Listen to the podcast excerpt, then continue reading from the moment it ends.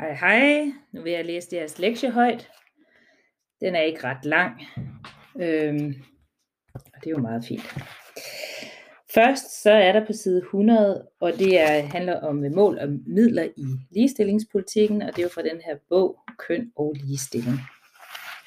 Først så er der på side 122, det vil I se i modulet, der kan I nemlig se et skema med en oversigt over ideologierne, og en sammenligning af, hvordan de forholder sig til feminisme, og hvor man kan se teoretikere, hvad for en kønsopfattelse de har, hvilke forklaringer de har på ulighed mellem kønnene, og deres lighedsideal, og hvilken rolle staten skal have. Fordi, og det er meget fint godt oversigt, synes jeg. Hvordan man skal forholde sig til ligestillingsproblematikken, og hvordan man skal forholde sig til ligestillingsproblematikken, politikken er jo i meget høj grad afhængig af ens ideologiske grundsyn.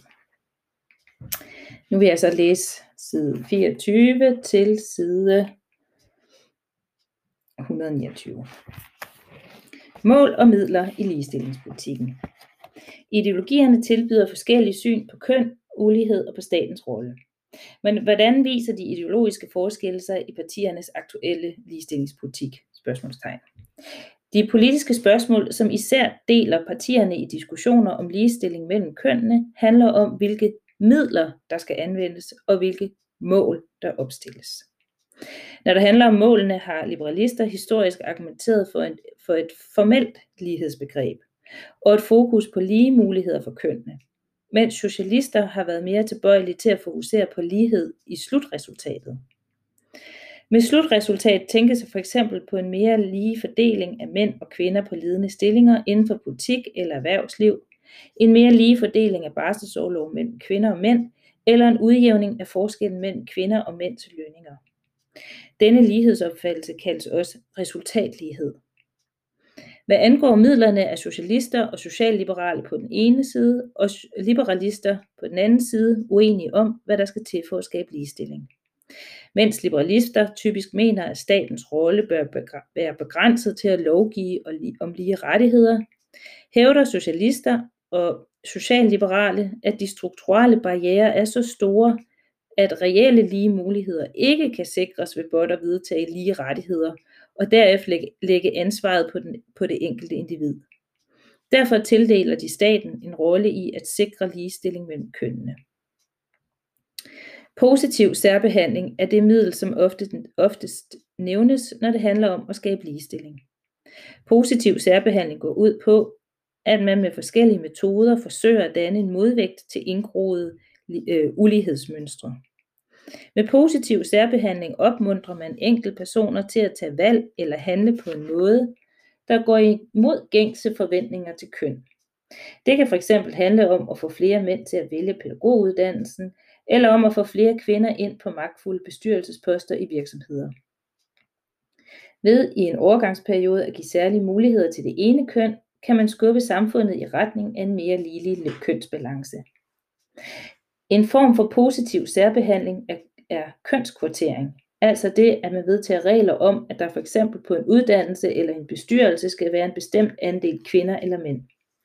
Man taler om hård kønskvotering, når det underrepræsenterede køn foretrækkes uanset ansøgerpersonernes kvalifikationer, og blød kønskvotering, når det understregede køn kun underrepræsenterede køn kun foretrækkes, hvis ansøgerne står lige med hensyn til kvalifikationer.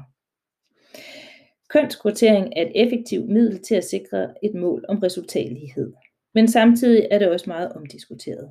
Modstanderne af kønskvotering kritiserer metoden for at stride mod princippet om formel lighed og ligebehandling. Omvendt mener fortalerne, at når strukturelle forhold medfører en favorisering af det ene køn, så bør det modvirkes af en forskelsbehandling, der favoriserer det andet køn.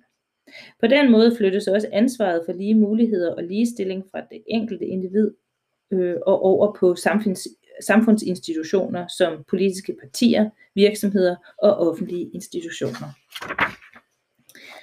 I boksen på side 27 fremgår argumenter for og imod positiv særbehandling som strategi til at skabe ligestilling. Her i det følgende ser vi nærmere på to eksempler på politiske initiativer, der på forskellig vis indebærer positiv særbehandling. Det første eksempel er øremærket barsel til mænd, som retter sig mod at skabe ligestilling både i familien og på arbejdsmarkedet. Det andet eksempel er kønsopdelt taletid, der sigter mod at skabe ligestilling i politisk organisationsdeltagelse.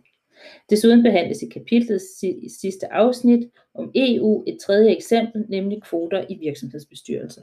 Og vi nøjes med at fokusere på barsel. Jeg læser lige boksene her på side 126. Det første, det er et synspunkt. Positiv særbehandling og kønskvotering, kolon. Lige muligheder eller diskrimination. Og det første her er fra Allan Klebel Weisdorf fra Berlinskes Tidene. Han skriver, kønskvoter er kønsdiskrimination. Han skriver sådan her. Den liberale idealtilstand opstår ikke, når der er 50-50 mellem mænd og kvinder i bestyrelseslokalerne. Den tilstand opstår, når hver enkelt individ udelukkende vurderes på vedkommendes merit i forhold til en given opgave eller stilling, uanset køn. Derfor er kønskvoter et direkte angreb på ligestillingens principielle afsæt, nemlig frihed fra kønsdiskrimination. Med kønskvoter handler det ikke længere om at sikre betingelserne for, at vi hver især har en fair chance for succes, uanset køn, altså reel chancelighed. Nej, kønskvoter handler i sidste ende om at skabe et pænt billede af ligestilling. Overfor det, så er der Anne Bokhorst fra Information. Hun skriver kampen om værdierne, kolon, positiv særbehandling. Hun skriver sådan her. Fordelingen af forskerstillinger har været præget af kønsbestemte barrierer, der har været en hæmsko for kvindelige forskere. Kønskvotering løser ikke disse strukturelle problemer i forskningsverdenen, men positiv særbehandling kan være en mulighed i en overgangsperiode inden for områder med mangeårig skæv kønsfordeling. Det var de her to.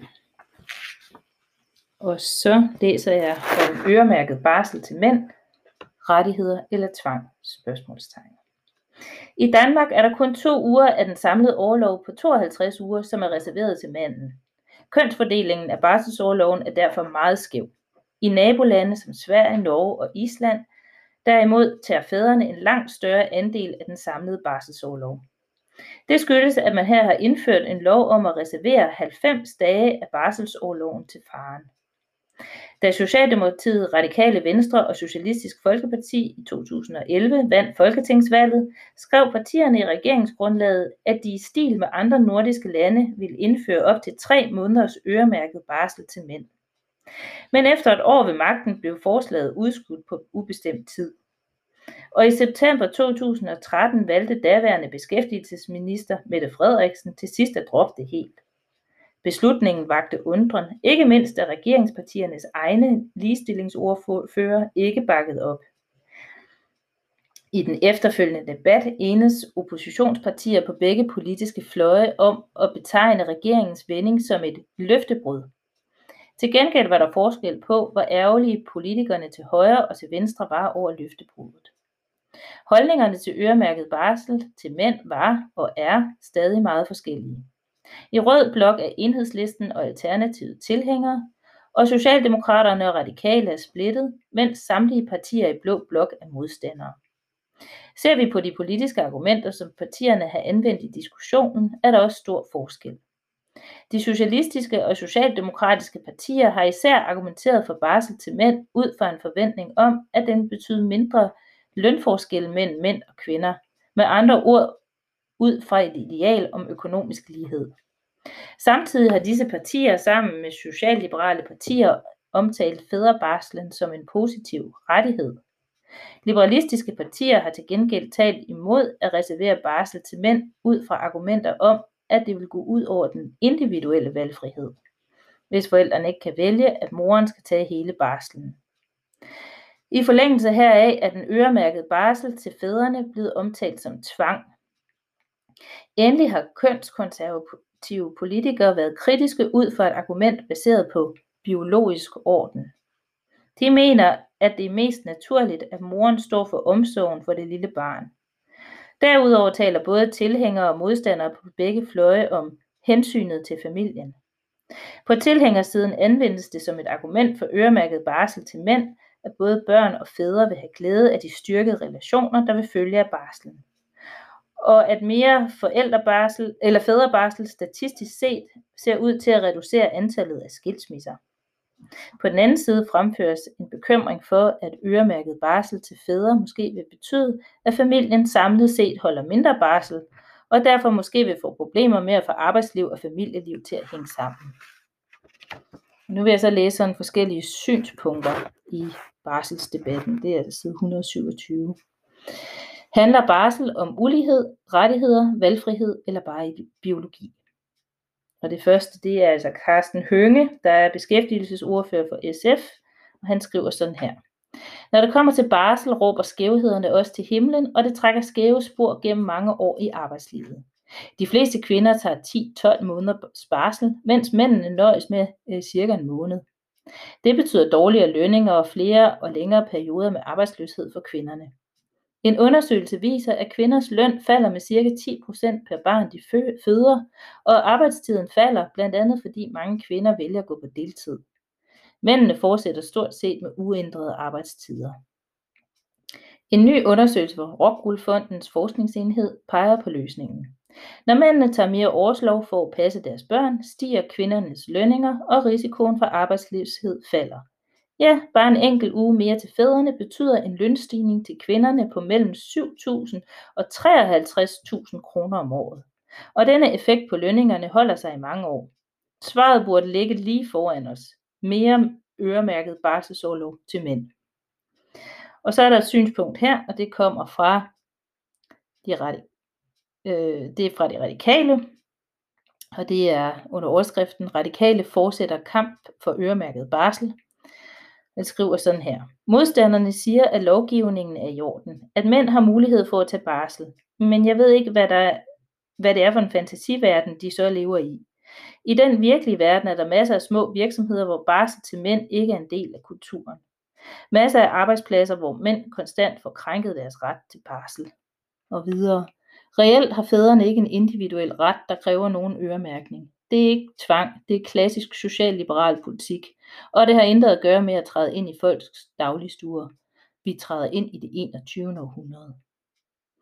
Så er der et synspunkt, der kommer her fra Maja Mercado. Hun er daværende ligestillings- og arbejdsmarkedsordfører for det konservative, og hun skriver sådan her. Det er bestemt en sejr fra friheden, at lovforslaget om mere øremærket barsel til mænd ikke er fremsat. De enkelte familier er klart bedre til selv at vurdere, hvad der er rigtigt i den enkelte familie. At tro, at staten altid kan komme ind og være formynderisk og bestemme, hvordan man skal indrette sit liv, er ikke noget, vi tror på. Og så er der et sidste, det kommer citat her, synspunkt, det kommer fra Joachim B. Olsen, han kommer fra Liberal Alliance, og han skriver... Hvis man ser på mænd og kvinder gennemsnitligt set, så tror jeg, at vi har forskellige ønsker til den måde, vi indretter vores liv på. Jeg tror, der er noget medfødt i os, som gør, at kvinder gennemsnitligt set måske har mere lyst til at være derhjemme med børnene, mens mændene arbejder. Talt slut. Og siden den her bog blev skrevet, der er der sket noget på barselsområdet. Det handler nemlig om EU-lovgivning, og det er jo interessant. Så hang on, vi følger op, og vi ses. Hej hej.